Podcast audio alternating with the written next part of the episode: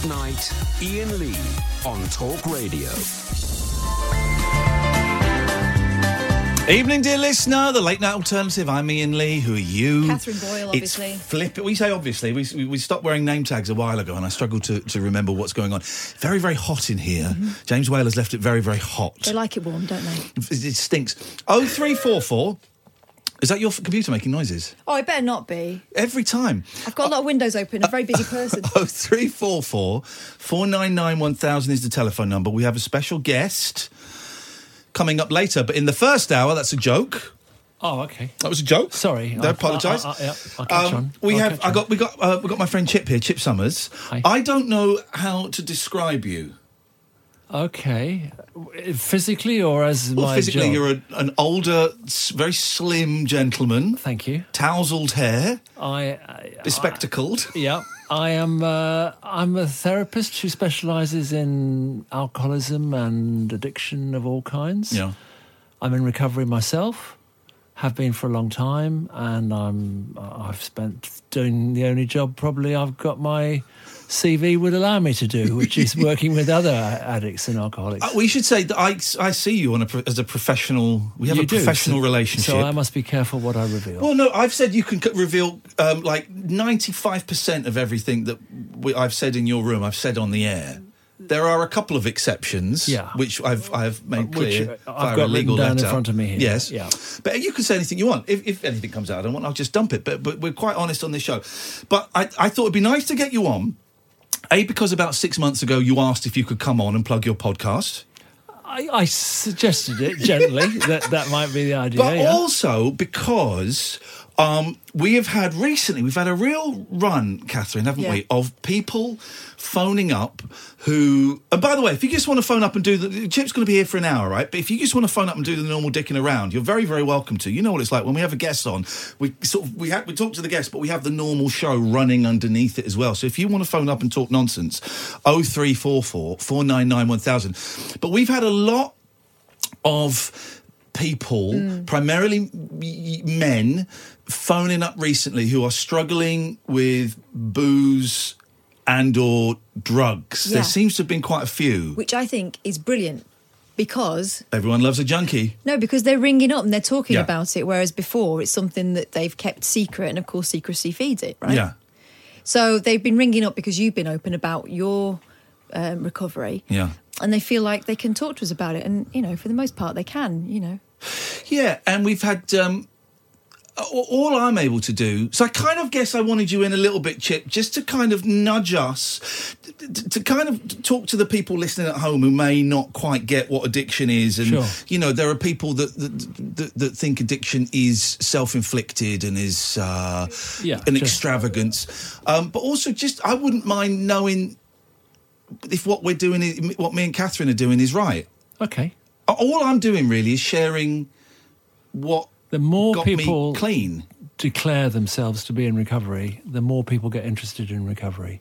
But in because I got clean in the twelve steps in in NA and now AA is where I'm going to a lot.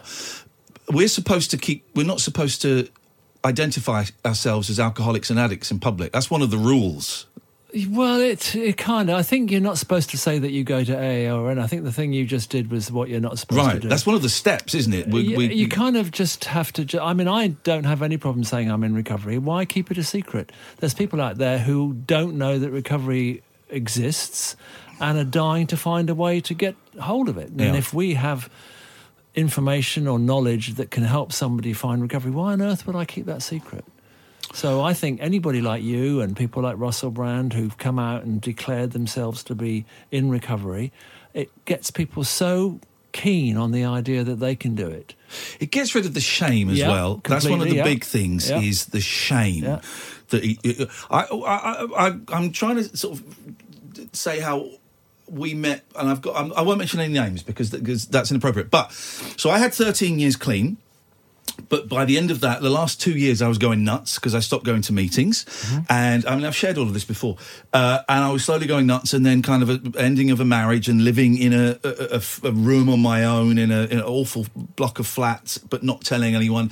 Then doing I'm a Celebrity, Get Me Out of Here. Yeah. And, and I came back and I went nuts again. Um, you know, all of those things piled up without having any recovery going on made me go nuts. And I um, came back from Australia. And p- within days, I had arranged to go to meet up at some kind of weird sex thing, because I knew there were going to there was going to be Class A drugs there, and I thought, well, it, I'm not going to ask for the drugs, but if someone offers me the drugs, I think I'm going to take them because I think I'm okay now. Oh, okay. I don't think I was an addict before. I think maybe I was younger. I didn't quite. I, I think I can handle it. And I ended up in this this horrible grim flat with this guy, and uh, he had crystal meth, which is a drug I'd never done before. Yeah. Cocaine was my drug of choice. Yeah. Um, and uh, suddenly I'm smoking crystal meth after not having done any Class A drugs Big hit. for 13 years. Well, the first 20 minutes, nothing's happening. And I'm thinking, oh man, this is Yeah. rubbish. And then 20 minutes in, suddenly, I was very, very high. And the voice in my head went, Welcome home.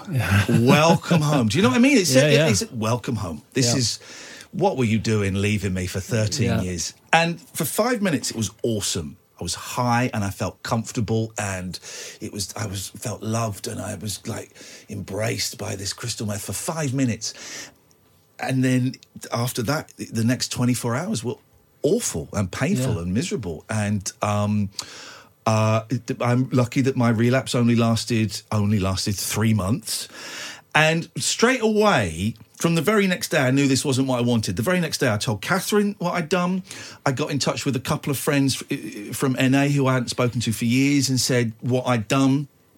I went to a meeting that night and it, it was three years. I don't know, it was si- five, six, seven, eight, uh, ten. I don't know how many more times I did it in that three months, but I did it, and I lied a lot. I, are you going to be okay this weekend? Yeah, I'm going to be fine.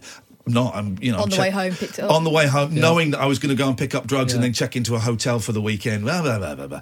Insanity.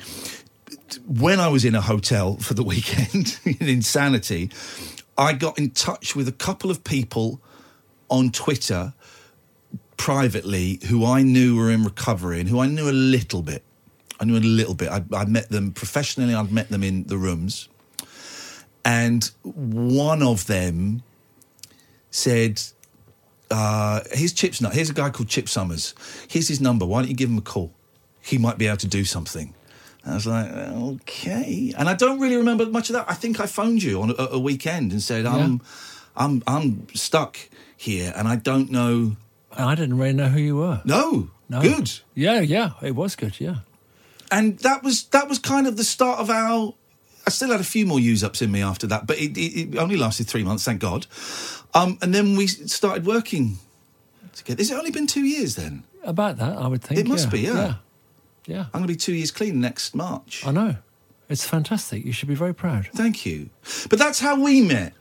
Um, and you're very well respected with. Well, lots of people know about you. mentioned Russell Brand. I'm not going to mention any names, and if you do, then we can go there. But otherwise, I'm not going to. Um, but you mentioned Russell Brand, and of course, a lot of people will know who you are because he wrote about you in his. Well, that's why I think I will use his name. There used to, there was a famous therapist uh, about in about twenty years ago, and he went on morning television and said, "The thing about Elton John and Michael Jackson that they absolutely like about me is my confidentiality." ah, fantastic! yeah. So. Uh, yeah, uh, but I know Russell's put it out there, so I don't have any a problem mentioning. But I wouldn't mention any other class No. name. No. And how? uh, Again, if I ask anything that's inappropriate, then say. it. But how? Did, you did you help Russell get clean? How how are you part of his orbit? I was uh, sort of floating about an agency, John Noel's agent, Noel, Okay. John Noel Management, and Yeah, yeah. I would go in there and pick up their kind of waifs and strays who were going a bit awry. Oh, and wow, okay. Sort of give it was like in-house therapist. I've met John. Now he they they uh, they as an agency were actively. I would well, uh, encouraging you. Yeah, uh, That's would- good. Yeah, they. I would come in if they had somebody who had a problem and try and sort them out. And uh, one day they presented me with this lunatic. Wow. Yeah, yeah.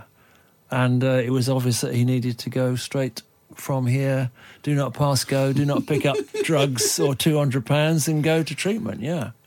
He and he's. Uh, I don't want. Let's not talk about him too much, but there, but there are examples like that of people who were hopeless.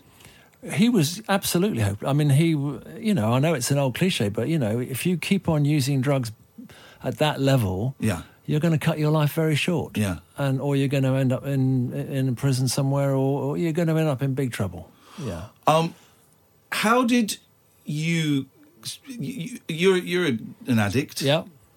Was an addict for twenty years. Yeah. What was? Can I, can I ask what was going on?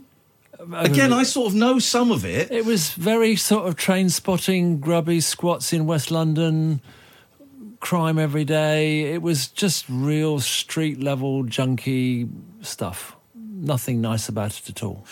and it was there i can kind of see i I think i was always going to take drugs i, I, I, I you know I, I, part of me thinks it's a genetic thing uh, but but I, I can also see things that happened to me as a kid a little bit of abuse there Yeah.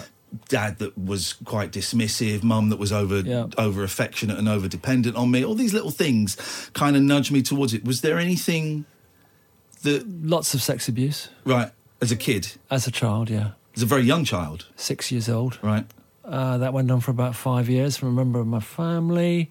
And then when I went to boarding school, the teacher, the music teacher, took a fancy to me and he would um, me off every time I um, had a piano lesson. Wow So I never learnt the piano. And that damaged me. Obviously, not Yeah. learning the piano is a terrible thing to have to carry in life. um, but uh, everybody who comes to see me has got dysfunction in their history. yeah Everybody. Anybody who gets really messed up with drugs, I think, has once you unravel it all and get rid of the drugs and the alcohol, you are always revealed as sort of slightly damaged goods, mm. and actually, practically always an absent father. Strangely enough, Really? Yeah. Isn't that interesting? yeah. I keep on waiting for the client to walk in who's not had that, but everybody either emotionally, they could be just emotionally absent, or just ab- absent altogether. Um, So that thing you were saying about genetic, I think there will shortly be some kind. I mean, they have gen- found genetic failures for practically everything. Yeah. the- they'll find something about alcohol dependency, but you know, if you grow up in a home where alcohol, two of your parents are both alcoholics, you're going to be messed up. So Mm. whether it's genetic or the fact that you just had a really bad childhood, sometimes it's difficult to dis- differentiate. And there's the the the, sim- the thing that I'm finding through my recovery is that the connection. I, I went to NA 15, 16 years ago, whenever it was, because I had a problem with drugs. I couldn't stop taking cocaine. Couldn't stop it. Couldn't stop it. Couldn't stop it. And I went to the meetings firstly because I wanted to be able to take it socially again. I thought, well, if I can just do a couple of lines a week, you know, that'd be cool. Realised that was never going to happen. Um, but so I, I, then I was going to stop taking drugs. But then that was then replaced very quickly by acting out around sex. Yeah. Then when I managed to put that on hold, it then becomes buying crap on eBay. We've b- both joked about having boxes of stuff in the boot of our car Yes. that we have bought. Not necessarily to hide it from our partners, although there's, there's an element of that. P- partly to hide it from ourselves. You buy Yeah. this stuff and you spend a fortune and you don't know what to do with I it. I did it yesterday. Did you do it yes, again? I've done it again. I bought something, a computer screen, which I thought was going to be fantastic, and it doesn't work with my computer. And uh, but it was good. Well, great opening the box. Opening the box was good. Oh, opening the box was spectacular. oh, Are you going to take it back, or are you just going to hang I'm on not to sure. it? Yeah, because I I, th- hang on to Yeah, these I- things. What, See- thinking you're going to get the other part at some point? yeah. My wife will say, "Oh, send it back, get a refund," and I go, "Oh, I can't be asked. It's so much trouble getting Yeah. a refund." Meanwhile, it sits there saying, you I did this again. It glows at me. Yeah, it will do.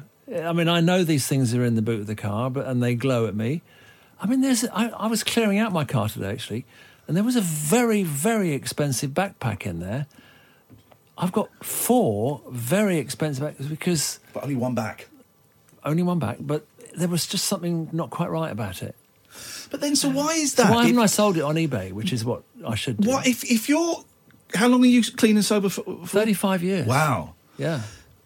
Does that mean we, we can never? No, I don't think I'm a good example. then. I think there are people who are 35 years who are much weller than I am. Why am yeah. I paying to see you then? I'm seeing the wrong guy. But it's all it's all connected. This this this desire. And we've got some calls, and we've got Alistair calling. Who'll be interesting to speak to in a minute. Um, to change the way we feel, either by having sex, either by taking cocaine, Yep. either by drinking or stealing or Yep. gambling or eating or whatever. It's this desire And- to not feel things. Completely, yeah. It's all about. That's what it's all about. It's like I don't want to feel these bad, nasty feelings. How much of it is like distraction, diversion? Some of it is. I mean, it, it, it's everybody's different. Everybody's got their thing. But I mean, if you've been a full-on addict, you've got a lot of time to fill if you give up the drugs. Mm-hmm. So that's what do I do with all that time? Well, I need to fill it with something. So that's where I can find other distractions and other things to do. And then gradually, if you become more responsible, the things that you can do become more limited. So I am now limited to buying crap, and uh, it works. Yeah. Uh, th- th- this is how my mind works, right? I don't ever want to. Ta- I don't want to take a drug or drink today, right? And I, I never want to do it again. But there's a story in the paper about this new drug, Ah. new drug, that makes you really aggressive and violent.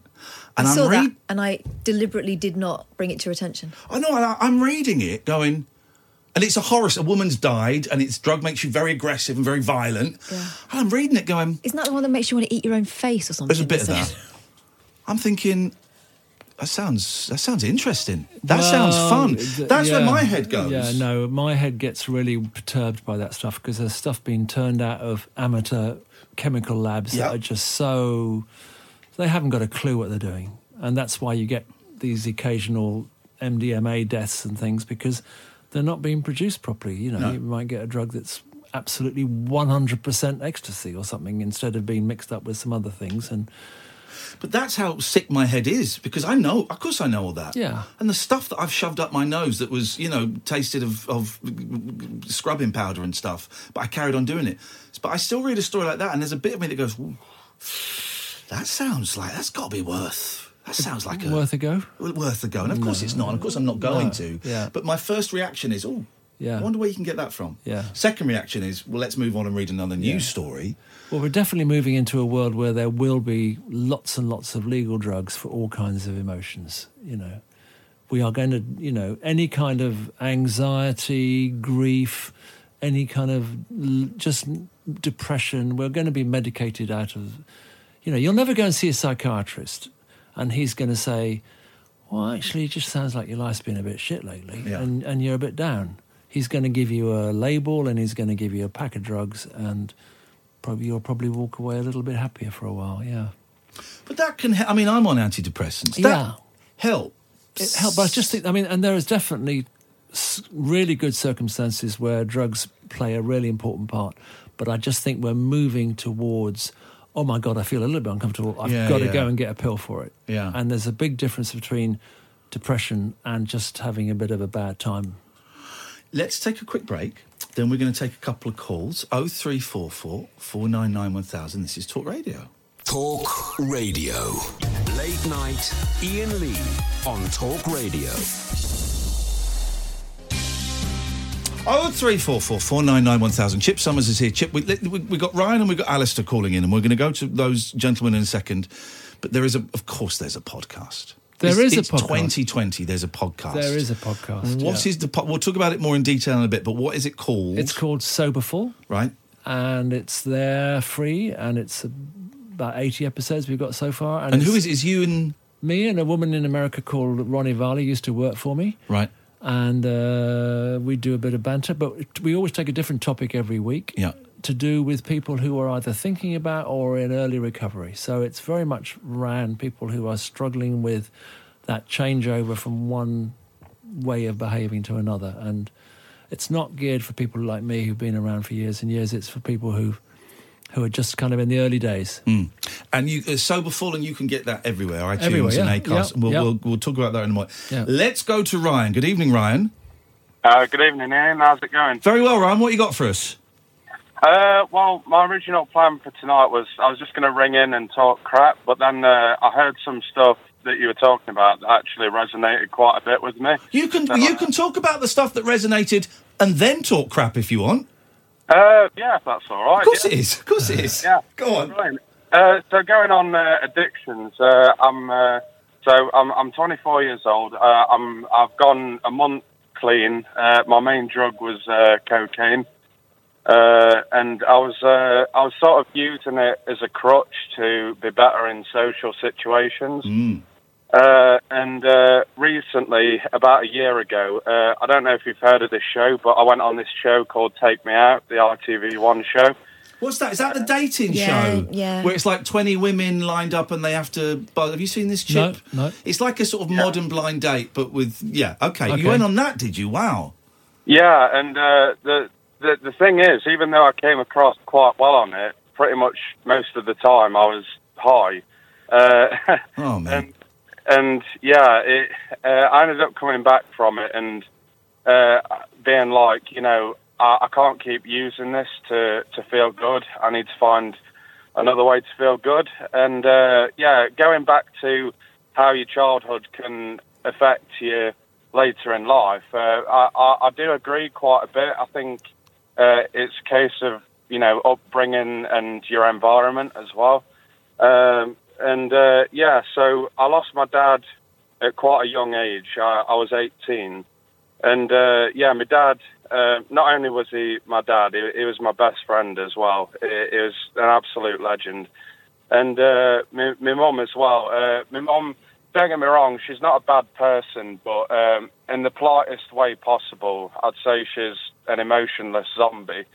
Uh, so uh, yeah, not not a great, not not a great up, upbringing, I'd say, and it sort of led to that later in life. But uh, yeah, what I'm trying to do now, I'm trying to fill my time up uh, with other things that make me feel good, and one one of the things that resonates with me is music uh, and performing live. Uh, I'm a guitar player and a singer.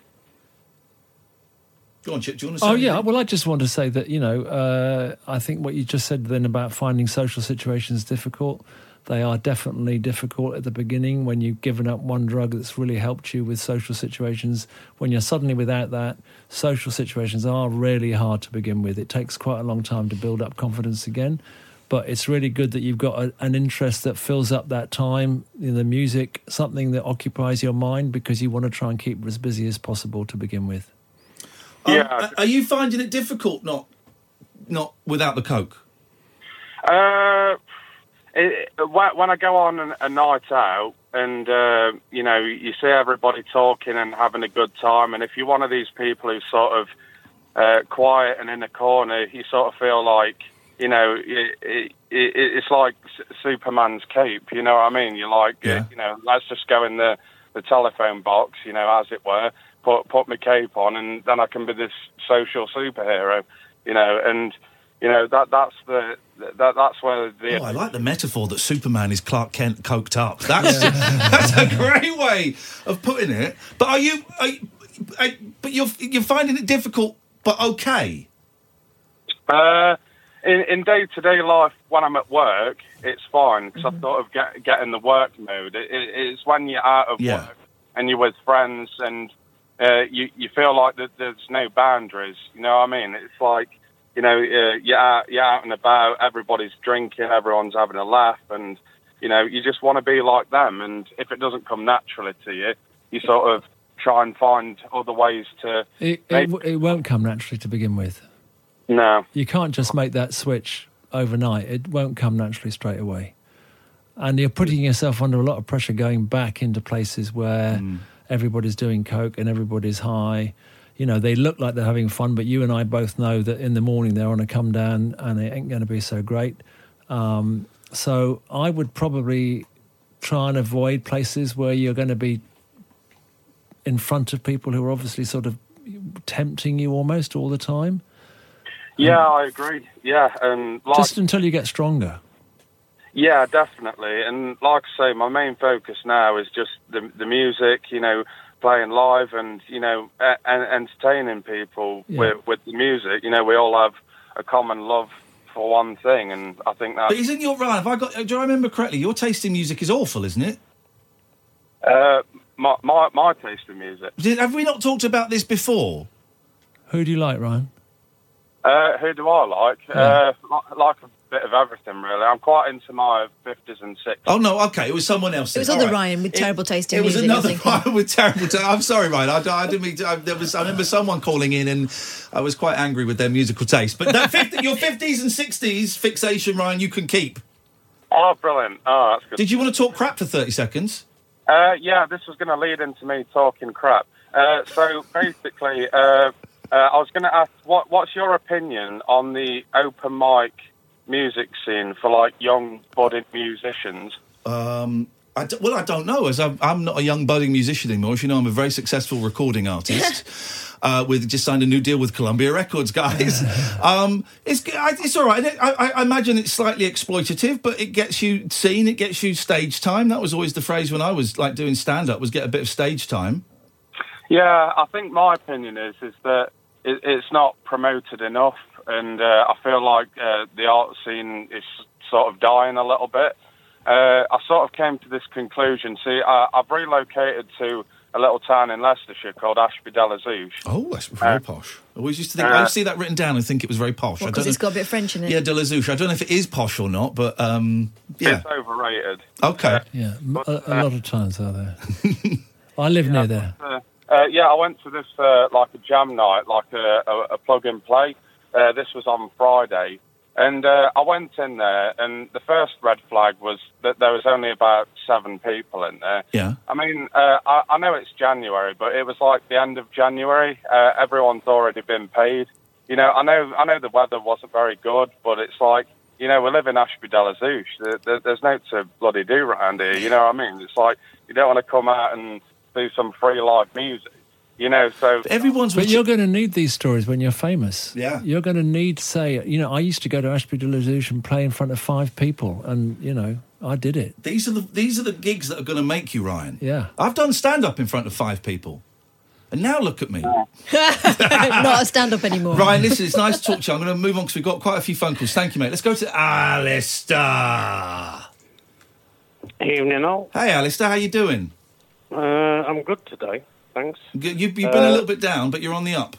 Yeah. Um, what, what I was wondering to ask, um, Chip, I don't know what to call you, Chip. Chip, or Mr. Yeah. Somers. No, Chip, please. Um, Mr. Somers. Chip. Um, I'm, I'm, I've been, uh, I'll, tomorrow I'll be nine months sober. Well well, done. well done. Uh, thank you. Um, I was um, an alcoholic for many years, really, although I didn't recognise it. Um, and um, so I've just recently, in the last couple of weeks, got a sponsor. Um, and um, we've had our first meeting, and we're going to be embarking on the steps. Now, I'm particularly um, anxious about the step four and step five, which relate to talking about all the people you've heard, um, you know, in the past and so forth. And um, For, hang on, let me for, this- For those who don't know, because we talk about the steps a lot. For those who don't know, basically it's a set of It's uh, a sort of structure for dealing. well, First of all, it's kind of a structure for admitting you've got a problem, admitting that you need help, and then four and five, Alistair, are kind of writing down a lot about your history. Really, it's almost a life story. It's eight and nine that are about making amends for your thing, the people that you've harmed. So four is Oh, you write right. down basically everything you've done and you're ashamed of and you hate. It's, you- uh, yeah. four, And and, then- four and five is about learning about yourself. What do you like? Sort of. What are your pluses? What are your assets? What are your defects? What are the things that you need to work on? That sort of Uh-huh. thing. The but thing the I- one, the one you're talking about is eight and nine. Why does it bother you? Um, well, actually, that no, I got that mixed up. You're absolutely right. No, four and five. I also suffer from depression, Right. and I've got. Um, I'm on um, uh, venlafaxine for that, Right. and um, already um, I've kind of been emotionally very up and down recently, um, and, and I'm wondering whether I'm anxious about what's going to come with thinking and bringing back a lot of stuff that's happened in the past. Then do it at your Um, pace. You do it. You do it when you want to. Yeah.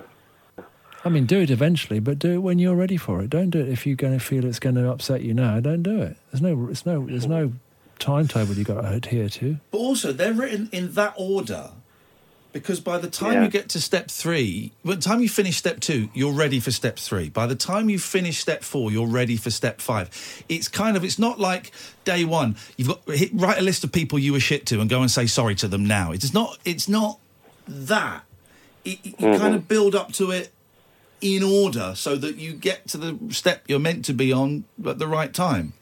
And also, you don't have to. If it's the fear of saying sorry to everyone, you don't have to say sorry to everyone. That's a slight slightly misleading part of it as well. That was one of the things, Chip, that put me off going into recovery. Was thinking, oh God, I've got to say sorry to everyone that I was horrible to, hmm. and you don't. That's not what it is. No, it's about people you've harmed, and actually, it's far fewer people than you think it is. Yeah. I thought I'd harmed everybody I ever came into contact with, so there wasn't going to be enough paper in the world to, you know, Yeah. for my list. It was I hurt because I hurt everybody, but actually, when I really looked at the people I'd harmed, it's a, like a little shopping list. It's got about fifteen names on it. and Right. I had to kind of do a bit of a catch-all for things like society, who I had obviously been an absolute menace to. But Yeah. uh, the actual people I'd harmed were basically just my family, a few friends who'd reached out to me.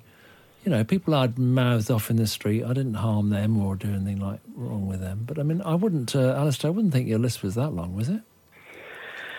Well, not not not so. much. I mean, I've got. I mean, the family. Um, I've got two brothers. I probably need to make amends to at some point. But you, um, may, you may find I've had it- it- if, if it's my experience is anything to go by, I had let's say it's fifteen people on my list. Fourteen of them were really lovely experiences. right. It's actually it is. This will sound cheesy. It's actually it's quite beautiful. Yeah, It's quite beautiful. Right in the list, I found daunting. And I still make amends now. The people that I bumped into someone in the street a couple of months ago that I, I behaved terribly towards at work and, and, and really let down. And I just bumped into her. I've not seen her for 20 years. And I went, oh my God. And we chatted and I said, I, I feel I owe you an apology because of this, this, and this. And she went, oh God, oh no, that, that was nothing. And we kind of laughed about it.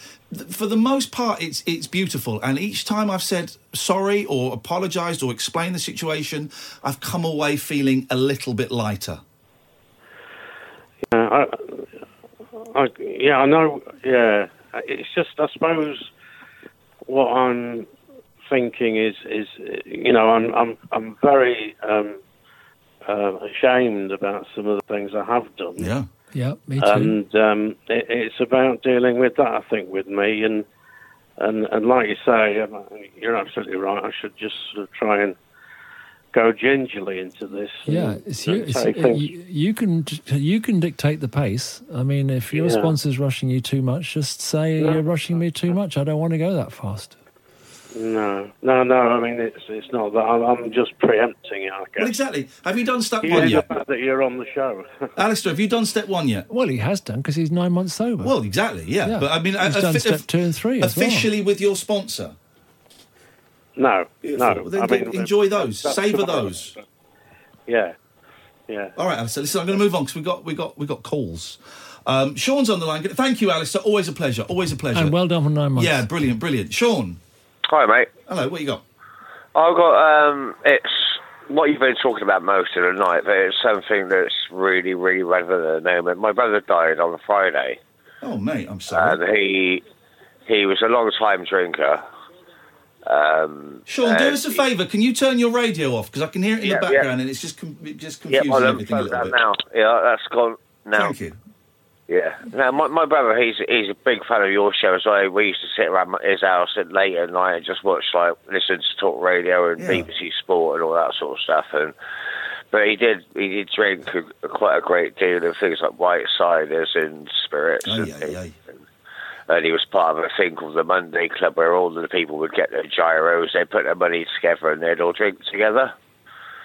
Well, I'm sorry that you, I'm I'm sorry for your loss, mate. But that isn't that isn't the reason why I'm actually calling. On. I'm trying to motivate myself in this way and speak to you. But the thing is, is that um, the reason why he went, I think, is because he went into hospital and then he just decided to stop straight away. He just stopped everything straight away. And then within a few days, he's gone. So I think that anybody that's, you know, if they have got a problem with drugs or drink and stuff, you can't just go, stop, I'm going to stop now this minute. Would never advise that. It's a really dangerous thing to but that's do. what I think that's what Mark did. I think that Mark he, I think that he just went, no, I can't do this no more, and I think that that's probably what took him. And and like everybody, a lot of people have said today. You had somebody just now talking about the power of music and things. Mark was a brilliant guitarist and things. He's he's going to be truly missed. He really liked your show and stuff. But I just wanted to say, even if you're going to stop, you have to. You can't just stop. Stop. You have to. Yeah. You have to do it under medical supervision. Yeah. Sean, can I ask? I hope you don't take this the wrong way. No, I'm what- absolutely fine. I'm four days in now. I've got my daughter lives with me. I'm a single dad. I've got, I've got a lot of things going on. What's, I'm uh, absolutely fine. what's your relationship with, with booze? Mine, yeah, I have an alcohol issues. Yeah, but I'm since I've become an alcohol, since I've become a yeah, alcohol, since I've become a single dad, I've had to curb that down. Lots of things have happened in different ways around me. I mean, I have social workers and things that are helping me and care and you know all that sort of thing. So yeah, I've had my own issues. Can, well. and can I ask, have you uh, uh, have you had a drink today? Not today, no, no. I, I, but I'm. The thing is, my brother's funeral is in within the next two weeks, and I haven't. And I've tried not to drink since Yeah. May, and it is beginning to get quite hard at the minute. To be honest, it's beginning to bite. But I mean, I guess the key thing there, Chip, is if you, you got obviously the grief is going to be incredible, Grief's but you've got I to think mean, about grief's your enormous, yeah. kid. You've got to think about your kid. You've got to think about. I mean, the thing that kept me sober, definitely to begin with, was that I had a young daughter of eight, and uh, yeah, my, my, my daughter lives in the room next door to me. We're in the bed Yeah. and breakfast shared at the moment. but- Sure. Yeah, we ended up in bed and breakfast on Suffolk Road, Suffolk Gardens. Um, But um, yeah, I think I mean she was the person that kind of motivated me because I had trouble kind of getting the sort of willpower to get it together to to get myself because I didn't think much of myself. I just thought I was a bit of shit and I couldn't really That's kind of. all happening now, but not not through because of Mark, but because I wasn't there for my brother when he probably needed me, and now he's gone. He only went a few days ago, and Molly's she's thirteen, but she's holding me, she's looking after me when I should be the one looking after her. But it affects. You do get Yeah, that I mean- role. You do get that role reversal a bit. You know, there's lots of young children who are looking after kind of parents who've got alcohol problems, but the thing that you can do is to now you're acknowledging that, and you can change that around. And uh, in a few months' time, you'll be looking after her in the way that you should and want to. Yeah, it's just um been a crazy week. But as soon as I heard you talking, I knew Mark would Nice one. Mark Sean. would normally be listening to this, and he's the man that I normally go to to speak to, and he's not here anymore. Well, Sean, so listen, you, you give us a call. call anytime you want, and, and good luck over the next couple of weeks as you build up towards the funeral. Yeah, nice one, guys. Thank you, mate. Let's take one more quick call, and then we'll have a quick break, and then we'll talk about the podcast again. Um, uh, let's go to Mark. Hello, Mark. Oh, t- t- talking about Mark. There was Sean. We've got another Mark. Hey, Mark. Are you okay? Hello? Yeah. What you got for us? All right, man. Um, hello, Catherine and Iain. Hi. Hello. Can I speak to Chip? You can speak Yeah, to I'm Chip. here. I'm here. Hello. Um, and more of a question on behalf of Catherine and Iain. They've said about um, when there's people who've had problems and uh, various things happening, and about taking the, those problems away with them after the show.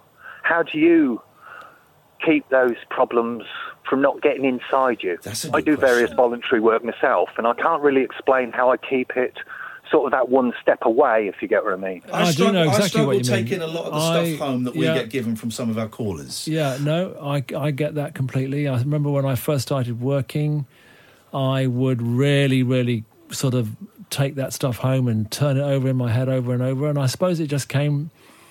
It's not that I'm disinterested, but I just learned how to kind of shut down between my work and my social life and my Yeah. home life. But it took a bit of time. But you know, uh, but but there are even still, you know, there are still people who kind of I get concerned about and worried about in you know when I don't see them and in between sessions. You have to. It's you can't just become a sort of robot and not have any feelings about other people at all.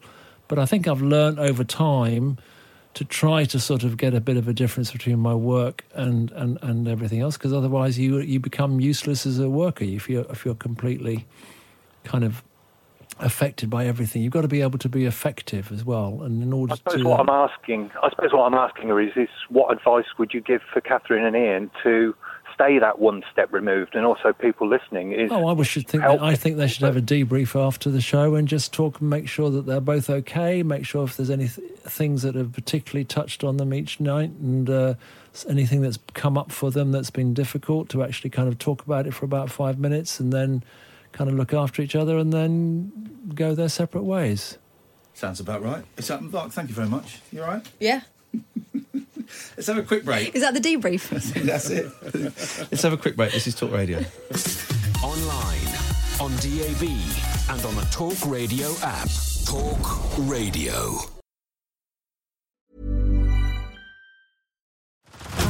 Head over to Hulu this March, where our new shows and movies will keep you streaming all month long. Catch the award winning movie Poor Things, starring Emma Stone, Mark Ruffalo, and Willem Dafoe. Check out the new documentary, Freaknik The Wildest Party Never Told, about the iconic Atlanta Street Party. And don't miss FX's Shogun, a reimagining of the epic tale, starring Anna Sawai. So, what are you waiting for? Go stream something new on Hulu. Say hello to a new era of mental health care. Cerebral is here to help you achieve your mental wellness goals with professional therapy and medication management support. 100% online. You'll experience the all new Cerebral Way, an innovative approach to mental wellness designed around you. You'll get a personalized treatment plan from a therapist, prescriber, or both in a safe and judgment free space. Your cerebral therapist or prescriber will outline a customized plan with clear milestones along the way so you can get to feeling your best. With Cerebral, you're not alone in your mental health journey. We're here to empower you to live a fulfilling life. So take that first step towards a brighter future and sign up today at cerebral.com slash podcast and use code ACAST to get 15% off your first month. Offer only valid on monthly plans. Other exclusions may apply. Offer ends July 31st, 2024. See site for details. Late night, Iain Lee on Talk Radio. We've got another 10 minutes. Chip Somers is here. What? That's, there's, the, the podcast is called. It's called Soberful. S O B E. You don't need the headphones on if you don't. Oh, want. don't I? Go on. Soberful. Oh, I can hear you better. there now. we go. Exactly. Uh, it's called Soberful. Uh, you can get it on all the kind of usual. It's uh, free. it's free, yeah. and you're like a Harley Street therapist, so Uh, you, you, people can pay top dollar to see you. Some people pay a lot of money to come people fly all over the world. Um, and but you can you are giving this stuff away for free Absolutely. in this podcast. Yes. And there are about 80, I think we're up to episode 87. They're Right. about an hour long each one. And they're a different topic each week uh, to do with trying to get sober, getting sober. What do you do once you've got sober? How do you have sex sober? How And do you talk sober, to people? Specifically alcohol or drugs, and uh, I think probably. mo- I mean, I always try and throw in the drug bit, but uh, yeah, I mean, it's to do with anybody who's trying to get into recovery. But I think, I suppose, the main thrust is about people who are drinking, but uh, and most of the people who listen to it seem to be. But it, it would apply to Yeah. anybody. It would apply to anybody. Um, one of the key things about being an addict and an alcoholic, maybe more an addict if we want to draw sides. There is there are differences. They are differences. Yeah, there are differences. Is um, we're really clever and persistent and devious. Very devious. Come up with genius, Yeah. normally overcomplicated wheezes to get drugs and money and Yep. sex and things. Am I allowed to ask about when you pretended? And I'm not making light of. I'm not Pretend making to be which one? the photocopier. Oh, that was a good story. Yeah, somebody gave me a white coat, a white coat, and I thought, oh, I'll be a doctor today. And I'll This is when you're using. Yo, yeah, I'm a full on addict and I look like shit and I've got kind of scabs all over the place. But I thought, I've got a white coat, I'll be all right. I'll go to a hospital and I'll be able to get some syringes and needles and things like that. And, and, uh, and then I thought, no, that's a bit ambitious. I bet I better tone it down a bit. I'll be a photocopy repairman. so I got a little, my little sort of burglar's kit, which was sort of screwdrivers and things like that that I needed in order to do my usual breaking and entering. And I went to Berkeley Square, where J, uh, J. Walter Thompson had their offices at the time, huge advertising agency. And I just marched straight in, s- speeding out of my head. I was doing a lot of amphetamines at the time.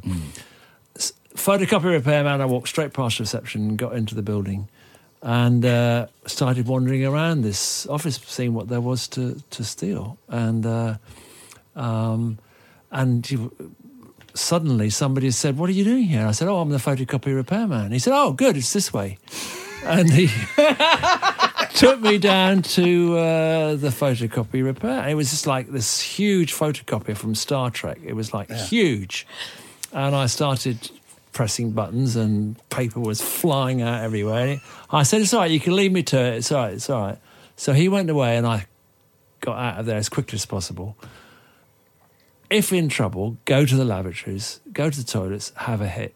So that's what I did. So I went to the toilets, got up a big syringe full of amphetamines, just about to put it in, and the door gets kicked in, and there's three policemen there with guns pointing at me. Jeez. Because it was during the Irish bombing thing, and they thought I was a bomber come to bomb this advertising agency.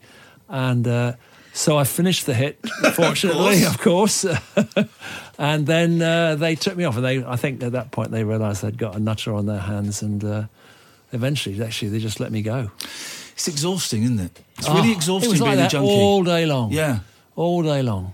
so tiring and and we're having a laugh about that and i've got funny war stories but most of it most of it is really boring boring and actually not very nice and there's a lot uh, of waiting for yeah. phone calls and people Oh, to turn up I'm pre-mobile phone right okay So, yeah, so, were you using phone boxes and stuff Yeah. wow Yeah, yeah. You'd have to walk around all the time. You'd have to give people money, and then they'd disappear for seven hours. Yeah. And you'd have to be watching out the window because they'd get there quicker if you looked down the Of street. course, yeah. you know. And it was like awful. Nowadays, you just ring it up and they stand on the corner and then somebody on a scooter comes and gives it to you. kids these days Easy. They've Kids got it so days. easy. They is don't there know. anything you want to say catherine because you've heard a lot of this you Yeah.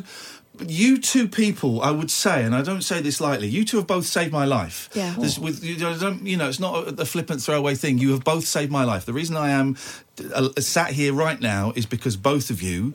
The reason I am, uh, uh, you know, you've both got my head sorted around drugs. You've both got my head sorted around sex and what sex is supposed to be. Primarily, you, Chip. Thank you know because I struggle a lot with relationships and what is appropriate sex and all of that kind of stuff. So thank you for that. But Catherine, is there anything you want to say Well, or ask? I want to thank Chip because he was brilliant. It, some of the lowest points, he gave me some brilliant advice. You got in about touch with him as well when I was. Yeah, and he gave me advice about protecting myself Yeah. from what might happen because that's the feeling when someone you care about is so out of control.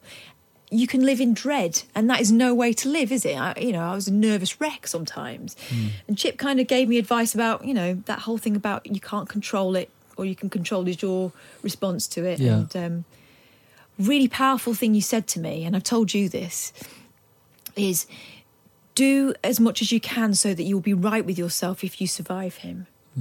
That was an incredible bit of advice and really important and hard to hear, but really necessary.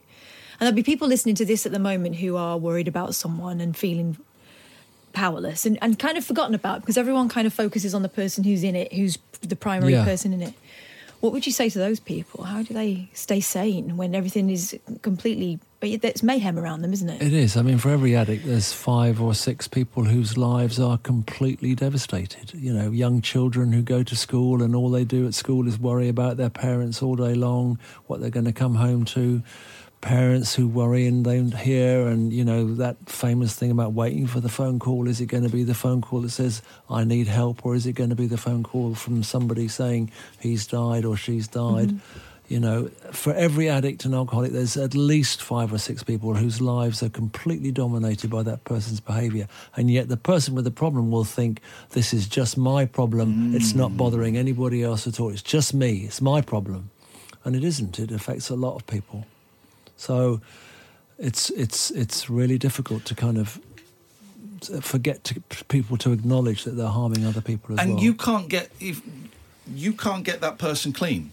You can, you know, Catherine could not get me No. clean. My family could not get me clean. They could give me options. They They, could, could, present yeah. me with tools. Yeah. They could show me love. But at some point, a lot of, at some point, they would have to have stepped back and Yes. said, "You're gonna have to go on your own because this is too damaging to me." Yeah, there's a difference between that you can't do anything at all Mm. because you definitely can.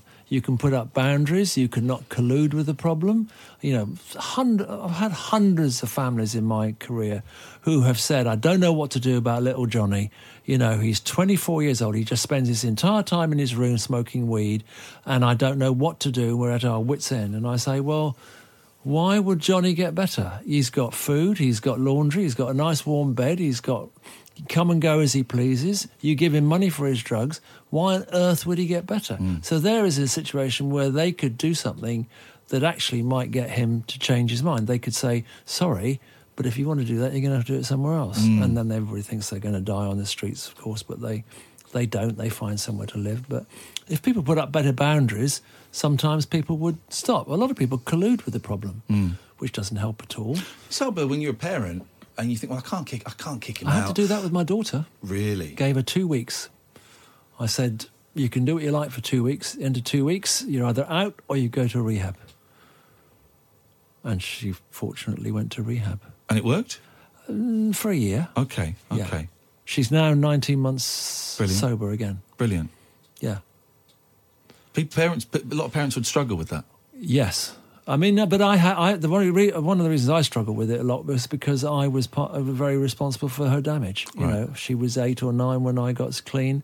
Her mother was the same. We had severely damaged her. Right.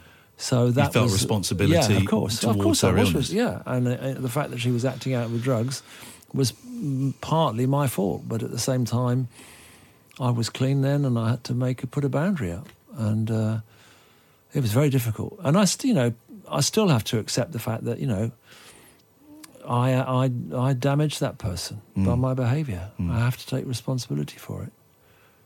Uh, it's hard, um, but thankfully now she's doing all right. Yeah. It's nice to see you out of your Out of my weird little office. weird little office with those books that I never read. And not your books, apparently. No, no, no. Oh, it's Buy all- it's all a sham. philosophical books by the yard, please.